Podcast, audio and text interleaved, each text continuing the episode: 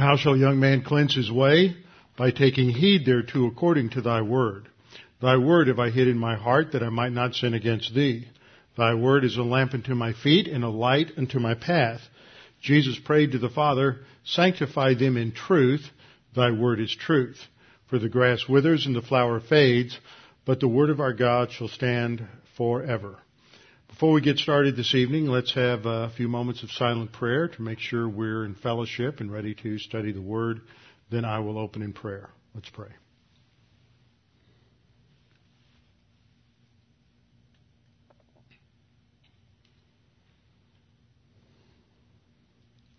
Father, again, we express our gratitude to you for all that we have, all that we are, because it all comes from you.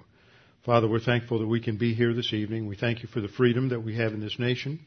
We thank you that you continue to uh, protect this nation, guide and direct us along the way in the leadership of this nation. And we pray that you would continue to enable this nation to be a, a real bulwark for freedom and for truth and an opportunity to proclaim your word. Father, we pray that in spite of the fact that we look around the international scene and we see various things going on that threaten the stability of the world, we know that there is no real stability unless it's in terms of a relationship with you. For there is peace in no other than in a relationship with you.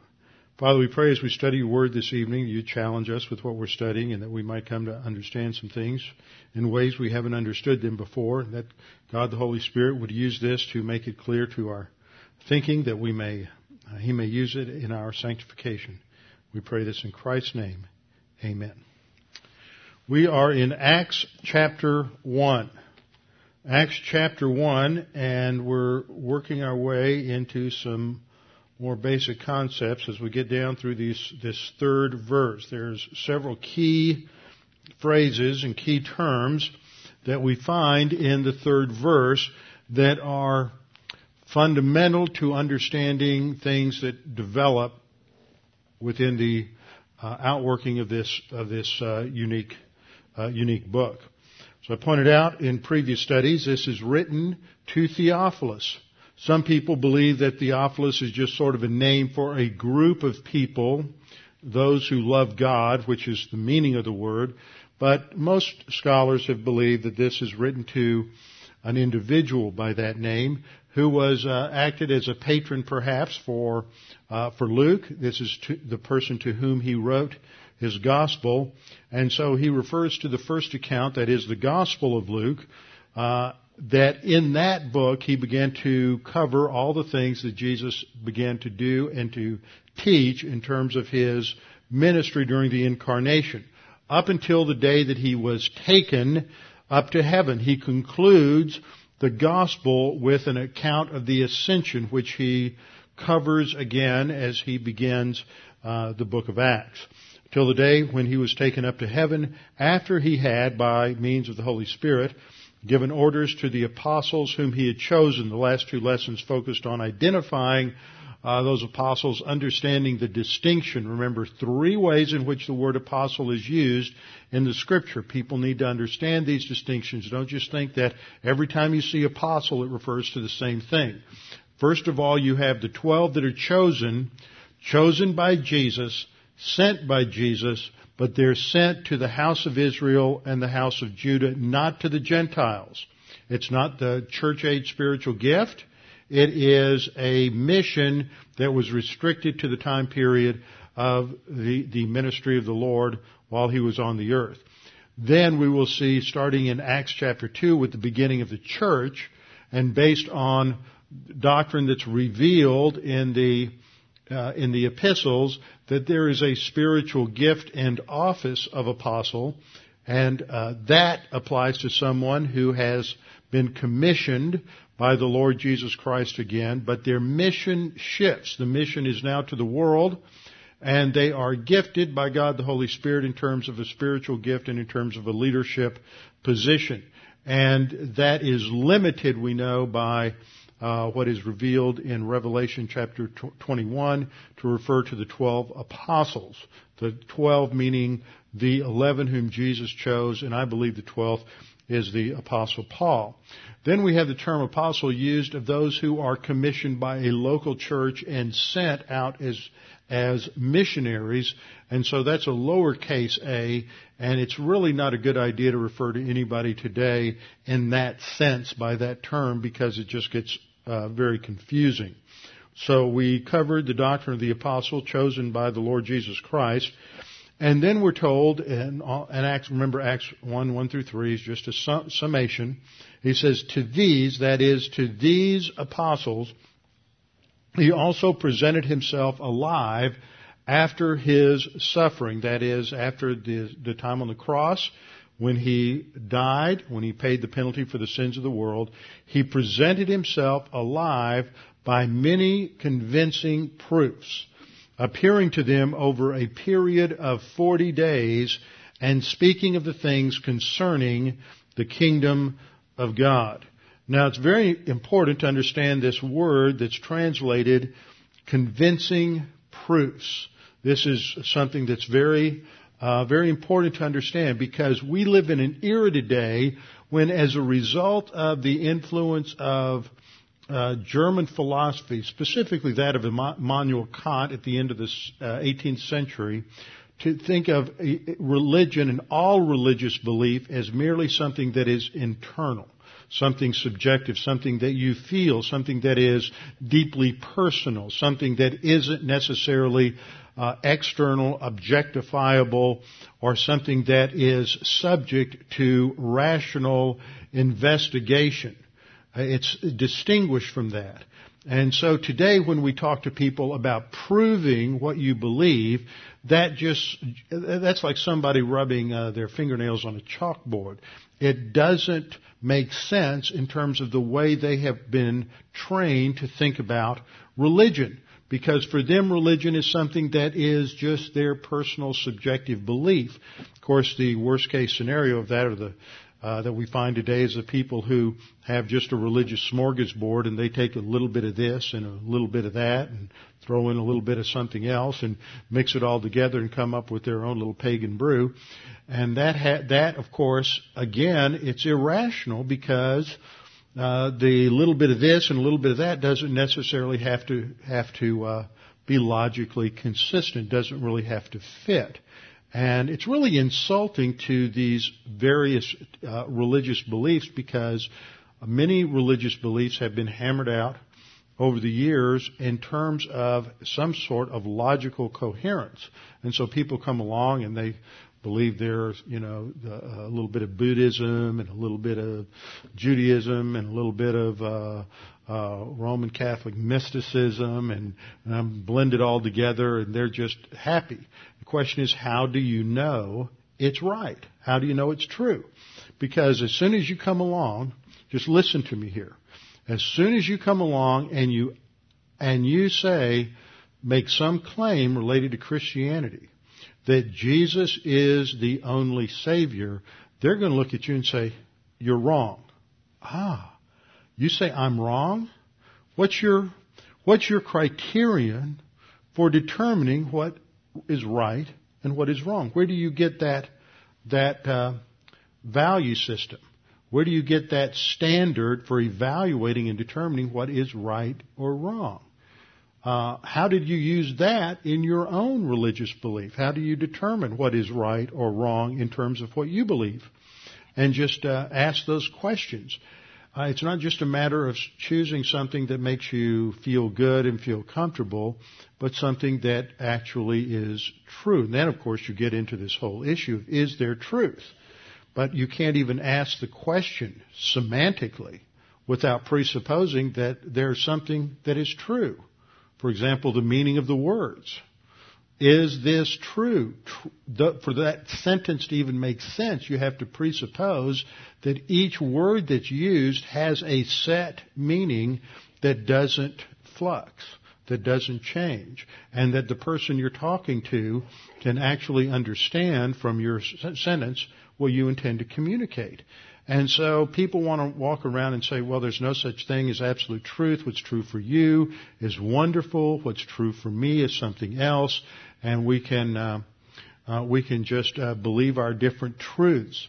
But if one person believes that, uh, for example, that uh, that Islam is the only way, and somebody else believes that Jesus is the only way, then you're going to have a, a conflict. You, they're, they're, these are exclusive uh, claims that uh, you can't compromise. So you have to be able to have some sort of value system, some sort of external criterion that you can bring to these great questions. And of course, down through the ages, philosophers and theologians have done that. And what we see happening here in the Bible is the Bible assumes that truth can be validated.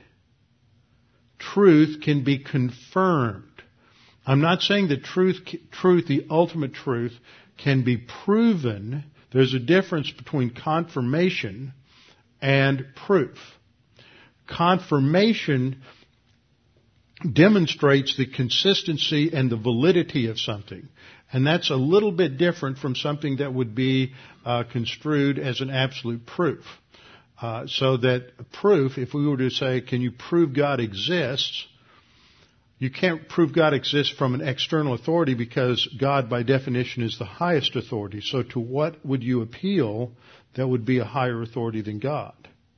See, proof in one sense would demand that you have a higher authority to appeal to than God, but if God is the highest authority, then there is no uh, higher authority. So you can look at the Bible and say that the Bible is consistent.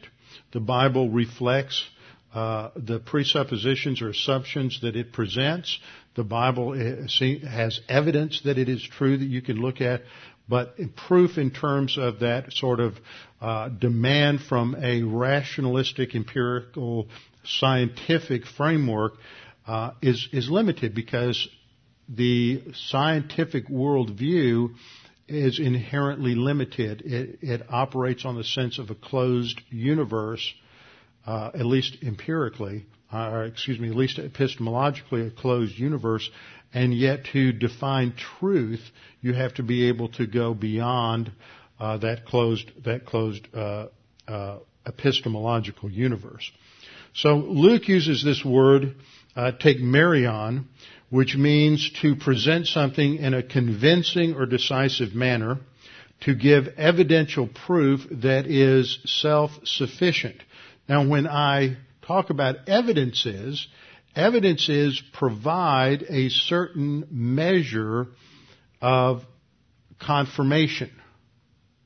But an evidence is always open to interpretation. And someone may come and say, well, you just say that's what it means, but I don't have to believe it. Just because uh, somebody's DNA completely ma- matches uh, the DNA find it, found, found at a crime scene doesn't mean we have to uh, vote that that person is guilty. That happens, doesn't it? Uh, so people can operate on an irrational framework and just reject whatever is presented because they don't like where it goes. They don't like uh, like where those conclusions go.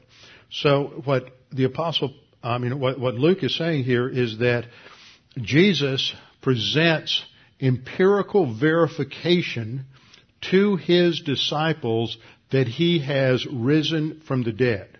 And there, it is convincing, it is overwhelming evidence that he was dead and now he is alive. And it fits the rules of evidence. For remember, Jesus is talking to, or is appearing to, uh, his Jewish disciples, Jewish disciples who have been trained in the Torah, trained in the law of Moses.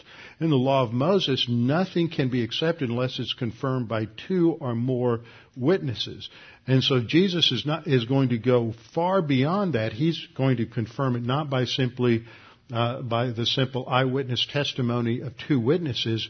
There are going to be over 500 witnesses who can claim that they have seen the resurrected Lord Jesus Christ, that he rose from the dead physically, bodily from the dead, and this had a, an unbelievable impact on the life of those who lived in Jerusalem and Judea at this particular time.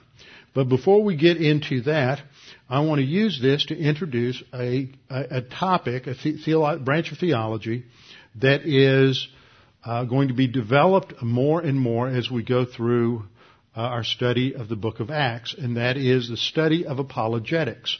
Now, a lot of people don't really understand what apologetics is all about. Apologetics, it has nothing to do with making an apology. I'm still amazed how many times I've said that and somebody still may come along and say, well, it just sounds like we're trying to make an apology. Well, that's just uh, absurd. Apologetics is a recognized branch of theology that has to do with the rational evidences or uh, proof of Christianity. Simply put, point number one, apologetics is simply explaining why we believe what we believe. If you say that you believe that Jesus is the Messiah from the Old Testament, I can ask you, well, why do you believe that?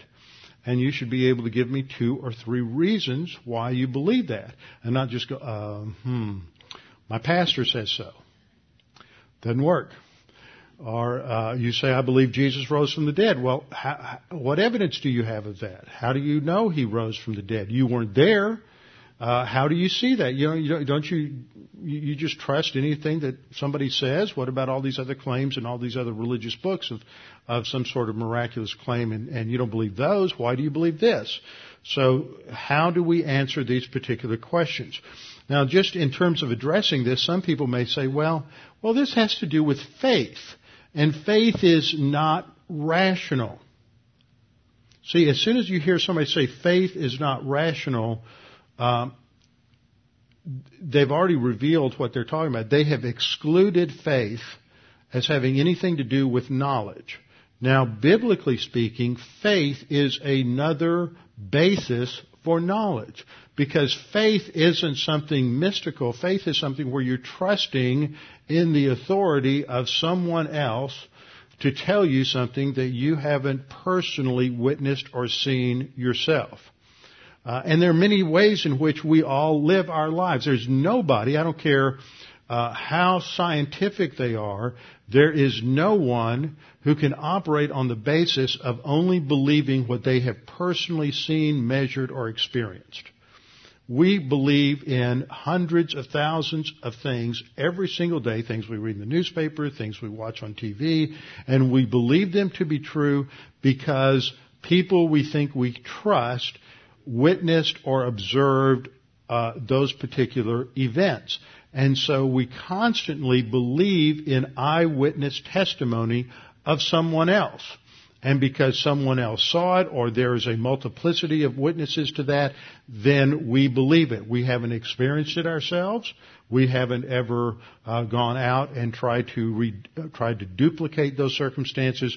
We just believe it because we trust the authority that uh, that informed us. And that's what biblical faith is. Biblical faith is trusting in someone else who has informed us of information we can't quantify, measure, evaluate on our own. And the person who has revealed that to us is God.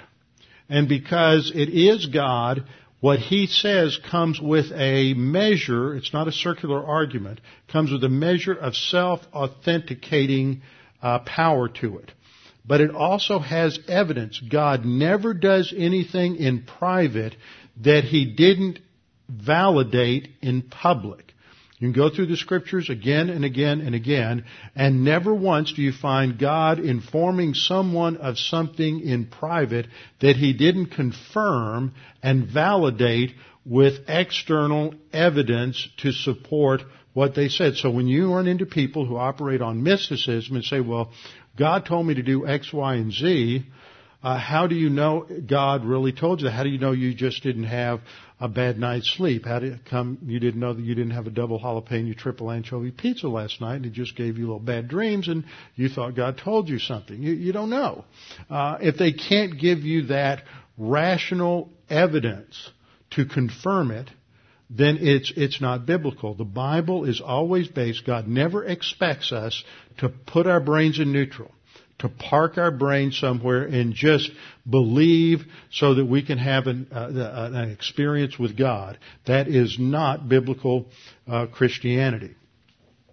Faith in Christianity, therefore, is not the opposite of thought, but it is a very foundation for thought because we believe that God has informed us through His revelation of key pieces of information that are fundamental then to truly understanding and interpreting um, the events around us. Faith, therefore, in biblical faith is not mystical. It's not subjective. Uh, it, the basic claims of Christianity, the basic claims of the Old Testament, are all open to validation and verification. How many times have we gone through passages in the Old Testament? You can think about Joshua when the Israelites crossed over the Jordan. What was the first thing they were told to do? Put up a pile of stones, 12 big stones that will sit there uh, for the next gener- several generations so that when you come back and you're with your children and your grandchildren and uh, they, they uh, ask you, uh, what are those rocks for? You can say that is to commemorate the fact that at one point God separated the waters of the Jordan and the uh, Israelites crossed over on dry ground into the land that God had promised them. And so there are these benchmarks to validate that these things happened in, in history and they weren't just legends that were made up. And again and again, when you read uh, through the Old Testament, you'll have comments said, and those are there to this very day. And the writer writing at his time is reminding the people that they can, they themselves can go down there and see that pile of uh, rocks down by the Jordan River, or they can go over to this other location and see that, or uh, if they're writing in the time of a person who's still alive, they can go talk to that person and get their uh, their uh, uh, first person uh, evidence. For the person, though, that who has bought into the thinking of modern philosophy, faith is in itself non-rational. Because at the, they approach the data with the assumption that you can't know truth. Now they may not have ever thought about it that way, but that's really what has been front loaded into their thought system from the education that they've received and the background that they've received via uh, modern philosophy, Kantian philosophy, or Kierkegaardian philosophy on up into the modern sense. So they have a view of knowledge that is truncated. Knowledge is restricted to only that which you can know through empiricism, through what you see, what you taste, what you touch. It's only through that direct observation that you can have any true knowledge. Really? Can you prove that? No, you can't. Empiricism always falls apart eventually. It always has historically. It, because it, there are things that go beyond our experience. As I pointed out earlier, no one can operate or live their life on the basis that the only thing that they're going to believe to be true is what they have uh, directly measured, seen, observed. They have to operate on uh, trust at some point. And it is faith in human ability, faith in God's revelation that undergirds, undergirds everything. Now the second thing about apologetics, the first thing was that it's simply explaining why you believe what you believe. It's giving a cogent, rational, uh, informed answer for why you believe what you believe. The key, second point is that the key verse for apologetics is 1 Peter 3.15. In 1 Peter 3.15, Peter says, But sanctify or set apart Christ as Lord in your hearts, that is in your thinking. The heart always refers to the core of a person's being, their, their, the heart of their being, their soul.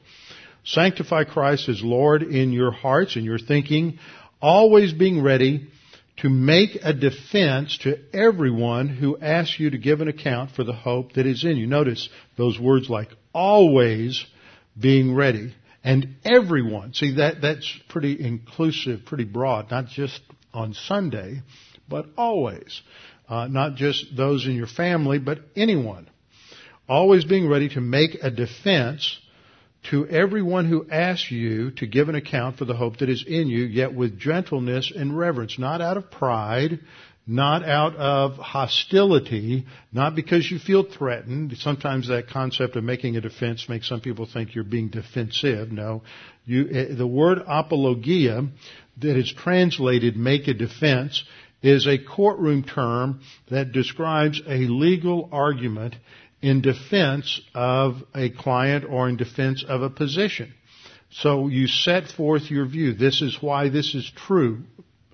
Point one, point two, point three. Maybe you set up a logical syllogism. Maybe you use sentential logic, but you utilize um, these other tools in order to demonstrate the validity of what you are saying. And so the issue for you is how, if somebody were to ask you uh, why you believe Jesus rose from the dead, how would you answer that? And you can't just say because the Bible says so. Okay, well, why do you trust the Bible? It's interesting. Uh, this last week, I was talking to uh, a friend of mine. Some some of you know him, uh, Randy Price, and uh, Randy and I uh, ran into each other at the um, Evangelical Theological Society meeting last week. He gave a presentation on his most recent uh, adventures on Mount Ararat, trying to find uh, evidence of Noah's Ark.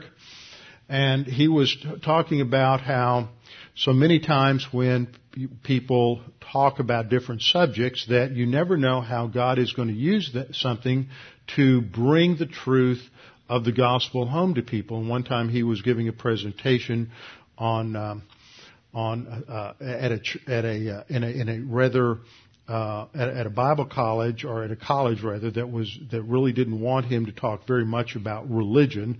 So he was just talking about archaeology and the Dead Sea Scrolls, and he wasn't t- supposed to get into any you know personal belief or anything of that nature.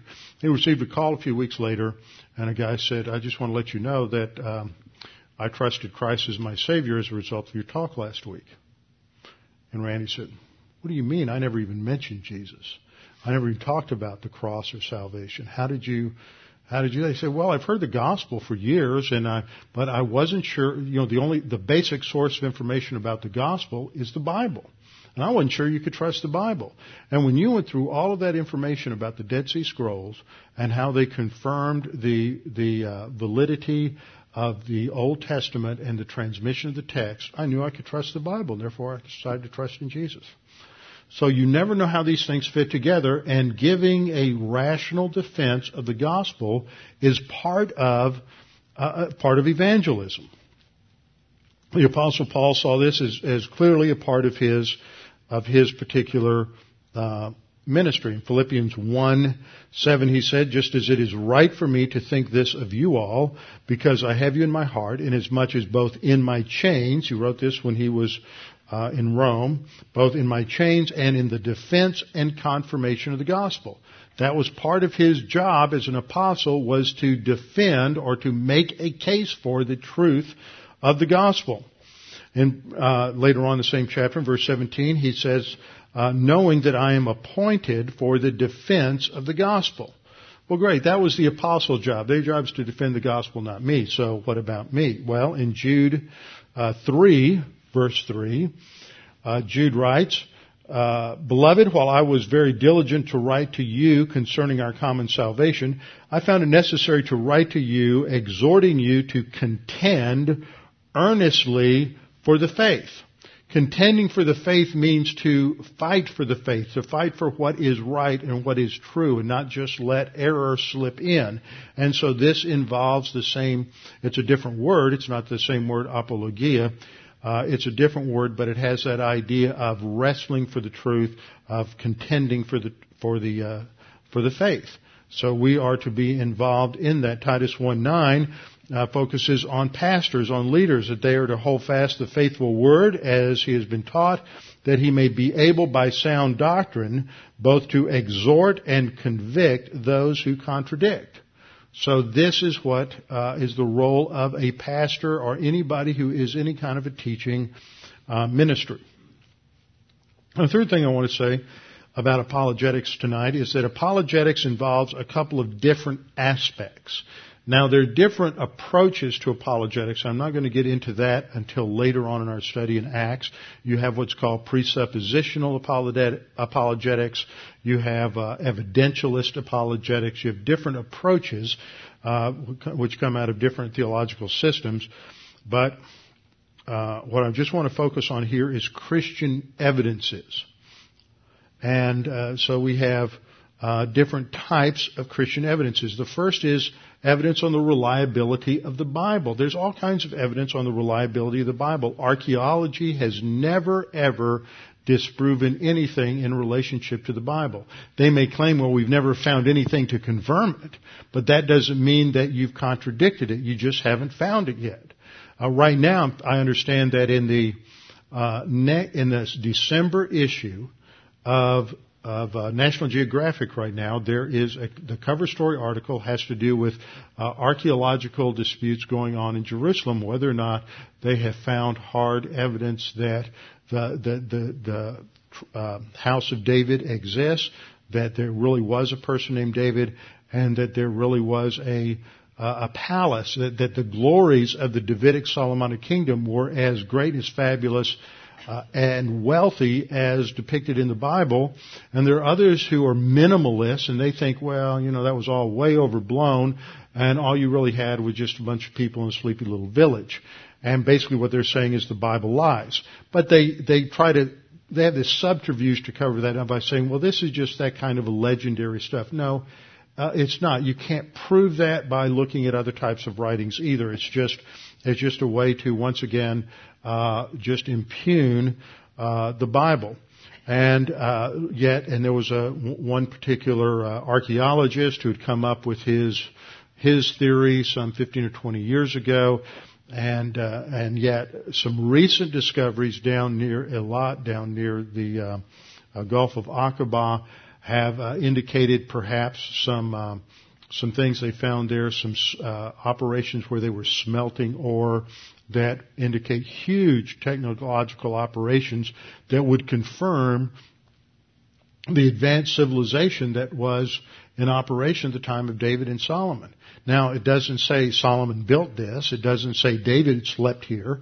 Uh, but it does confirm, give evidence that at that time in history, because they can date that back to the uh, uh, that, that period of time, approximately 1000 BC, and they see that what they find fits the descriptive narrative that's there in in uh, First Samuel and Second Samuel and in Kings. So it fits that scenario. So that helps to support what the Scripture says. In some places, uh, archaeology has discovered the existence of the Hittites. There were uh, that was one of the great attacks on Christianity and the Bi- truthfulness of the Bible in the 19th century and early 20th century. That oh, the Bible talks about these people named Hitt- the Hittites. We've never discovered the existence of anybody like that. What arrogance! They had discovered maybe one tenth of what they've discovered by now. And maybe by now we've discovered one tenth of what they'll have discovered a hundred years from now. And they thought that they had discovered it all, and they never found any mention of the Hittites. And then they discovered in uh, Bogazkoy, uh, Turkey, they discovered the capital of the Hittite Empire, and there were a lot of people, a lot of quote scholars who were hanging their head in shame. You have the Dead Sea Scrolls. Dead Sea Scrolls were written between about 200 250 BC and about 100 to 150 AD, and then they're they're hidden away in these jars and hidden away in the caves down in Qumran, which is just right along the Dead Sea. Very dry environment, and so these uh, parchments were preserved down through the centuries.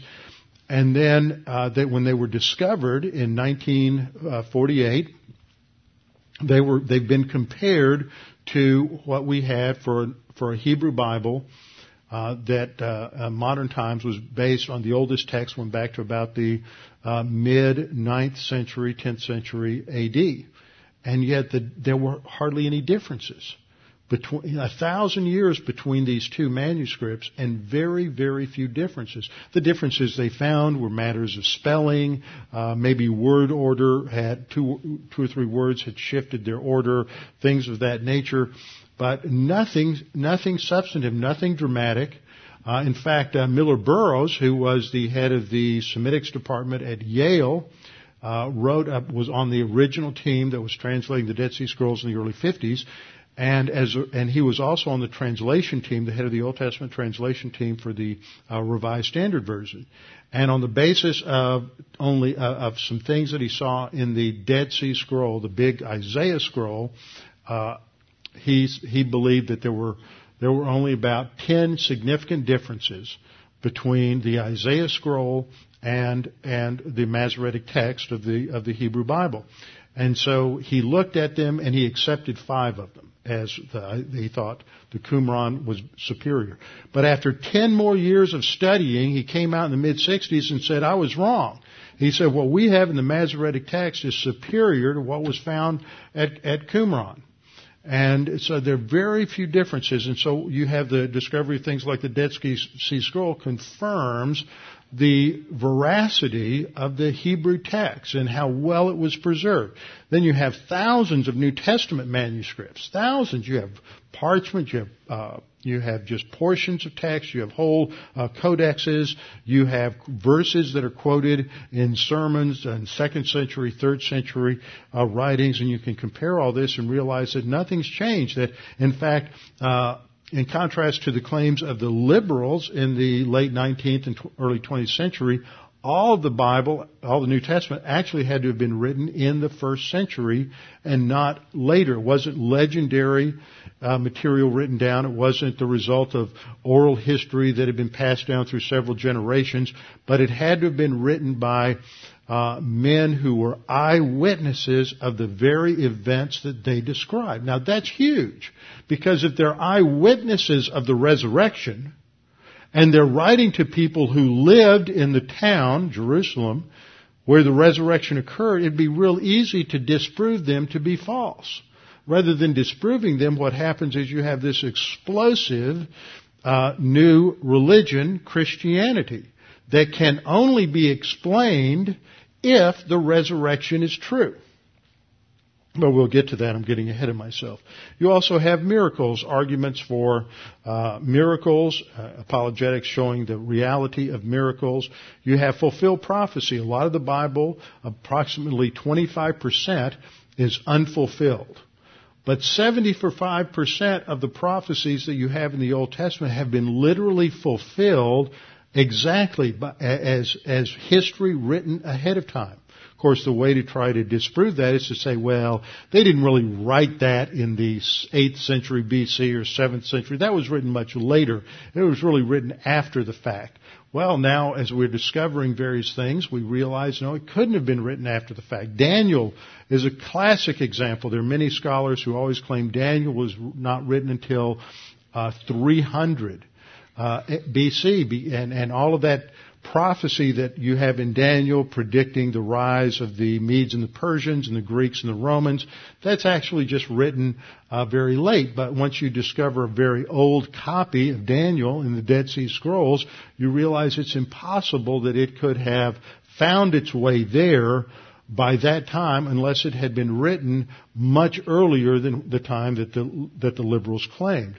So fulfilled prophecy also confirms and validates the text. You have evidences for Jesus' deity, the things that he did, uh, walking on the water, the healings, uh, giving sight to those who were born blind, raising uh, people from the dead. And if you are familiar with religious texts, and you read the accounts of the Gospels, and then go read some of the apocryphal Gospels that are written in the late second or third century, they get fantastic. It's like science fiction. They get very imaginative and it gets really strange. There's, you can't read one, the, the account of the biblical gospels and read these other gospels without observing that they they really are very, very different. And then try to compare that with something like, uh, like what you find in uh, other uh, religious systems, uh, in Buddhism or in, um, in in the Quran or even in in Mormonism, and you try to you compare their miracles, and they're just they're, the quality is very very different. And so you have these evidences for Jesus' deity and then evidences uh, for the resurrection. And that's what I want to focus on this morning because what, or this evening, because that's what Jesus is doing in Acts 1-3 is he's giving evidence that he actually rose from the dead. That, that he died, he was physically dead, and that three days later, he rose from the dead. He had a new body, not an invisible body. He's not a figment of their imagination. They're not having a mass hallucination. Uh, he has a physical body that can, he could eat, he could drink, you could feel the wounds in his hands, you could feel the wounds in his side, and, and the disciples did that, and they, and, and they were not expecting him to rise from the dead. They were, they were in fear of their lives, and they were moving down the road with their lives. Jesus is dead. I guess we just made a big mistake with him. Now we have to figure out what we're going to do now. And then they began to hear, well, well, did you hear that, that Jesus, they're saying Jesus rose from the dead and that he's appeared to some of the disciples and others would say, no, that's not, how could that happen? That's not true. We don't believe that. They were just like you and me. They're not going to go around and think that somebody did that. They weren't predisposed for that. Don't belittle that generation by saying, oh, they were just prone to that. You can't read the literature written by the Romans and the Greeks and the and the Jews of that time, like Josephus, and think that they were just prone to just believe these these kind of uh, miracle stories and supernatural things as if they were mental midgets. They weren't. They were highly educated and trained people at that time, and they were just as skeptical of somebody uh, claiming to uh, have been raised from the dead as you or I would be. And yet they were completely convinced so much by the evidence that it just absolutely changed their lives. Now, this first and second appearance, as I'm going to go through, I want, I'm going to go through a number of things that happened on the day of the resurrection, on that first resurrection Sunday morning, just so we can uh, get the con- context. First thing that happens before dawn, there's this massive earthquake that is so great that it causes the stone that that uh, one source says that uh, that it probably weighed so much that it would take up to 20 men to move it. This earthquake is so powerful it moves the stone out of place, and um, which makes sense within the text because when the when the women, uh, Mary Magdalene, the other Mary, Salome, and Joanna, there four, when they're going that morning to finish the preparation of the body, Mark tells us he's the only one who points this out. They're they're asking each other, how, how are we going to get in? How are we going to move the stone? This really they didn't know how they were going to do it, but they knew that they hadn't had time to finish the uh, preparation of the body after they took it down on the cross because the uh, sundown the Sabbath would begin, and so the uh, High Holy Day actually, and so uh, the the, the uh, Passover, and so they had to. Uh, uh, they had to go back to finish that. So they're concerned about that. So the stone weighed quite a bit. Um, after, at that time, an angel appeared. Just all of a sudden, there's an angel sitting on top of the stone. If he had a sense of humor, he was probably throwing rocks at the uh, Roman guard that was standing there completely dumbfounded, but uh, probably didn't have that kind of sense of humor. Um, so you had the, uh, the the Roman guard, probably four that were awake. Another eight were probably there, so they operated on shifts. And the whole guard is wide awake from the earthquake and they're dumbfounded as dead men. They can't move.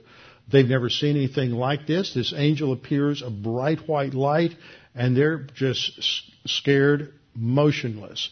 And this angel appears, the guards are struck like dead men, and then the angel addresses the women. That must have really confused the guard, because in that day, women weren't well respected, and here's this angel ignoring them and addressing the women, and tells them not to be afraid, because Jesus had risen uh, from the dead. And it's at that point that Mary Magdalene runs in and she looks and sees that the body's gone. And then she turns around and takes off, leaving the other three there. And she goes to tell Peter and John. Then the angel, along with uh, another angel, we now know there were two there, invite them, the other three women that are left, to come in and see the place where Jesus' body had been. And then that angel uh, ordered them to go tell the disciples. Now Mary Magdalene's already taken off. She's going to tell Peter and John, and they're going to turn around and they're going to run as fast as they can to get back to the tomb. While they're running back, this angel has told the other three women to go tell the rest of the disciples, so they leave. So they're gone by the time Peter and John get back, and um, and they come and discover the, that the tomb is empty. And then, while these the other women, the other three, are leaving, Jesus appeared to them. And this is described in Matthew 28, 9 through 10. So that's the first appearance to those other three women. And uh, he told them to go tell the disciples to meet him in Galilee. Then, um, and, and Peter and John run to the tomb. They discover that it's empty, and then they go home. They're trying to make sense of this, of where the body is gone. And then after they've left, then Mary Magdalene finally catch, catches up. She couldn't run back as fast as they could. Uh, and she makes it back and saw someone near the tomb, doesn't recognize thinks it's the gardener, and then the Lord Jesus Christ reveals himself to her and she sees that it is that it's the Lord. So these are the first two appearances. The first is to the other three women, and the four, and the second is to uh, Mary Magdalene. Now the other women and Mary Magdalene make it back to the other disciples, and they don't believe them. See, they're not predisposed to believing that Jesus rose from the dead. Jesus told them he was going to be crucified, and they didn't believe that. And it took them by surprise when he was arrested, he's crucified. They, then Jesus told them that he would raise, be raised from the dead, and they didn't believe that. And they're scared to death the, after the crucifixion because they think that the Romans will come after them because they were followers of Jesus. So they've turned into cowards. They're hiding. They're, they don't want to uh, uh, create any kind of a disruption. They don't want to bring any attention upon themselves. They just want to get on with their life because they made a big mistake thinking that this Jesus was somebody special and that he was the Messiah. There were a lot of people at this time that claimed to be the Messiah. Jesus did things nobody else did. He raised uh, raised people from the dead, which the rabbis had taught would only be done by the Messiah. He gave sight to the blind, which the rabbis taught would only be done by the Messiah, and yet he got crucified and he died. I guess we made a mistake. So they're in hiding. So they don't believe what uh, what the women tell them. At the same time that day, the guards leave. There's no reason to guard an empty tomb. We can't prevent the body from getting away. From their report indicates that they saw Jesus leave.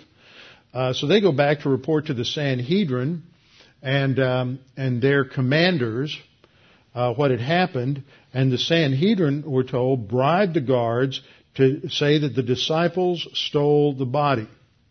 Sure, pay them enough money, uh, they'll they'll say anything. And the Sanhedrin then began to send messages out to try to get ahead of the um, of the story with their interpretation. Not any different today. You know, people always trying to get ahead of the of the bad news and uh, and and put their own spin on it. Now later on that afternoon, Jesus appears to two disciples. This is not of the of the twelve. One of them we know is named Cleopas. Uh, two disciples are on the road to Emmaus. Emmaus is a village about 12 miles away from Jerusalem. And there he, he, he cloaks his identity so they don't recognize him and he starts asking them questions about what they've been doing, what's been going on in Jerusalem. They tell him about uh, Jesus being crucified, and then and and they're just disappointed. They've heard that he rose from the dead. He does, they don't believe that. And then he begins to say, well, you, you foolish men, let's look at the Bible. Let's look at the Hebrew Bible. Let's look at the Old Testament. And from, he goes from Genesis to Second Chronicles. That's the order of the Hebrew Bible. And he goes through and he shows again and again and again all the prophecies, all the promises about the Messiah, and how all of that pointed to uh, Jesus and how he fulfilled every single one of those promises and prophecies, and, and at least the ones that applied to the first advent. And then they realize who it is that's talking to them, and they uh, believe that he's been raised from the dead. Now they come back after dinner that night. He eats dinner with them, and then he goes on, and then they decide they've got to run back to Jerusalem and tell everybody in Jerusalem what they saw. And they just couldn't keep it quiet. And they run back, and somewhere along the way, they hear that Jesus had also appeared to Peter. Now, we're not told about when Jesus appeared to Peter, but we know from 1 Corinthians 15:5 and from Luke 24:34 that Jesus appeared to Peter alone somewhere at some point because all of a sudden people are talking about he appeared to Peter and then he appeared to the rest of them. So these are the third and the fourth appearance, the one to the two on the road to Emmaus, and the fourth is the one to uh, Peter. The fifth appearance is that after, when they're there telling the eleven disciples that Jesus has risen from the dead and Jesus had appeared to them, then Jesus appears to them. Thomas isn't with them. This is given in John 20, 19 through 25. And Jesus instructs them and uh, now they believe in the resurrection. It's not a mass hallucination. It's not like some of those movies you see about the resurrection where they just hear this sort of disembodied voice. No, there is a physical bodily presence uh, with them. The sixth appearance occurs eight days later when he appears to the twelve and Thomas is present. And this time Thomas has been saying, no, I don't believe this. Uh, he was dead. I saw him dead. I know he was dead. I can't believe he's alive again. Uh, I am Mr. Empirical. You have to, he's going to have to prove it to me. And so Jesus shows up and say, okay, Thomas, stick your hand in the side here where the uh, uh, Roman spear entered my side. Put your hand, feel the nail prints in my in my hands and in my feet.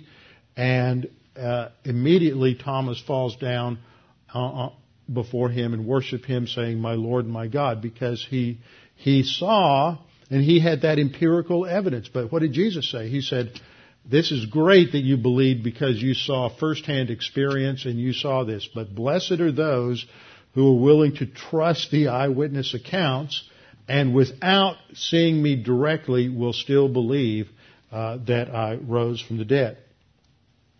In the seventh appearance, He's up in Galilee as he told the disciples to head north to Galilee. And he appears to them on the shore of Galilee at Tiberias. Peter, Thomas uh, the twin, Thomas Didymus, uh, Nathaniel, James and John, and two unnamed others are out fishing. And Jesus, they've been fishing all night, haven't caught anything. Uh, Jesus looks out and say, you know, guys, if you put the net on the other side of the boat, you'll catch more than you ever imagined, which they did. And then they realize this guy talking from the uh, from the beach is uh, really Jesus, and so they just, uh, you know, Peter, uh, impetuous as he is, just dives off the boat and heads to shore, and. Um, so they come in and Jesus has fixed breakfast for them and they have a discussion. So that's the seventh appearance. The eighth appearance he is still up in Galilee and he appears to 500 and teaches 500 uh, on um, one of the mountains there in Galilee. So you have uh, many, many others, the scripture says, that he appeared to. So it's not something that was private, something that was subjective. It was something that was empirically verified uh, by those who saw uh, the resurrected Jesus. Ninth, we know he appeared to James individually. Uh, this was James, his um, uh, half brother. And then we're told in Luke 24, 44 to 49, he appeared to the disciples again and at other times and taught about the kingdom of God throughout this period of time, as we're told also in Acts chapter 1. And then his final appearance is at the ascension when he gives his parting commands uh, and uh, departs the scene. So these are 11 different appearances that are described in the scripture, and there were other appearances that took place. So they're eyewitnesses. Now, how many eyewitnesses do you need to confirm the reality of the event according to the Torah? Two. How many does Jesus have? 500 plus. So there is that evidence. Another line of evidence is from a negative side, and that's the guard at the tomb. Uh, here you have a Roman guard that's placed at the tomb. The penalty for falling asleep on the job is death. So the Romans had a very harsh disciplinary system uh, within their military. Now, these guards were set because uh, the uh, Pharisee, the Sanhedrin actually had remembered that Jesus had taught that he would uh, uh, be raised from the dead. His disciples didn't remember that, but the Pharisees remembered that, so they went to the Romans and said, you know, unless to protect the body so nobody steals and claim that he rose from the dead, uh, put a guard on the tomb. So the Romans put a guard on the tomb. This could have been anywhere from 10 to 30 uh, soldiers, probably a smaller number, enough to run a four-man detail and have um, uh, one, one or two spell them as they had time to sleep. And they also sealed the tomb. Matthew 27:66 it states that the soldiers sealed the tomb. They would run a cord or a rope across the rock and seal it with wax and with the, the uh, an imperial seal on either side, so that no one could uh, break that seal upon threat uh, of death. And so they set that seal, and for a couple of days they sat there, watched. Nothing happened until that Sunday morning, when suddenly there was this earthquake, and the stone was rolled away. And the guards then, when after the women left, the guards go into town and they say they tell Caiaphas uh, that we were guarding it. This is what happened. An angel appeared, and Jesus rose from the dead. He left, and we decided to come back. There wasn't anything to guard anymore. So they they give a sort of a, a, a backward testimony uh, supporting this, and the fact that they went back knowing that there was a death penalty for having fallen asleep indicates that they hadn't fallen asleep on the job. They were they were telling the truth. The third line of evidence is the change in the disciples. Here you have these disciples. They're, they're running, they're hiding, they're fearful. When Jesus is arrested, uh, Peter is asked, aren't you one of those Galileans who is following Jesus? He said, no, no, no, no, no, not me. Uh, I'm not one of them. And he denies knowing Jesus at all. And they are afraid that they're going to be the next ones to be arrested and to be crucified by, by the, by the Romans. And yet what happens is once Jesus rises from the dead, they have the courage and they have the, the uh, conviction that he's alive. And this shapes the rest of their life. They're no longer fearful. They're no longer cowards. They all but one of them dies a martyr's death. John's the only one who lives to and dies a, a ripe old age. The rest all die a martyr's death, and they are all willing to give their life for the for the statement that Jesus rose from the dead. Now that's phenomenal. Now you might find one or two that are crazy enough or psychotic enough to uh, give their life for a lie, but you're not going to find 11, 12 if you count Paul, because he saw the resurrected Jesus as well. You're not going to find 12 men, or not counting John because he lived to the end, but he was willing to give his life uh, for that proposition. They were willing to die because they knew it was the absolute truth. It completely changed their whole lives because they knew Jesus had risen from the dead. And then last, the fourth major argument is that the birth of the church can only be explained if the tomb was empty. You have all these people coming to Jerusalem on the day of Pentecost, and they're there, and the, the Sanhedrin's there, and the Pharisees are there, and they're coming and they're hearing these men, Peter and James and John and others, telling them that Jesus was crucified and he was buried and he rose from the dead. If he didn't rise from the dead, it was very simple for the uh, for the uh, Sanhedrin to disprove that. Yeah, he's right over there. There's his body. We'll open the tomb and let you see his body. But they couldn't do that. They didn't have the body. They didn't have the evidence to support their their position because the tomb was empty, and and the disciples could take him there. They take him right to the tomb and show him right where Jesus had been buried, and that it was that it was empty. And so you have this explosive growth so that within a year you have 15, 20,000 people in Jerusalem minimum who are believing, who believe that Jesus is the Messiah who has risen from the dead and has ascended into heaven and will return at some point in the future. So in Acts 1-3 we read that Jesus presented himself in terms of his physical bodily resurrection alive after his suffering and death by many infallible proofs, many convincing proofs demonstrating that he had indeed conquered death. And that is at the heart of Christianity. Without the resurrection, there is no Christianity. If Jesus didn't rise from the dead, then Christianity is the most vicious, heartless, cruel religion of all of history because it's absolutely meaningless and it promises hope and eternal life on the basis of the fact that Jesus conquered death.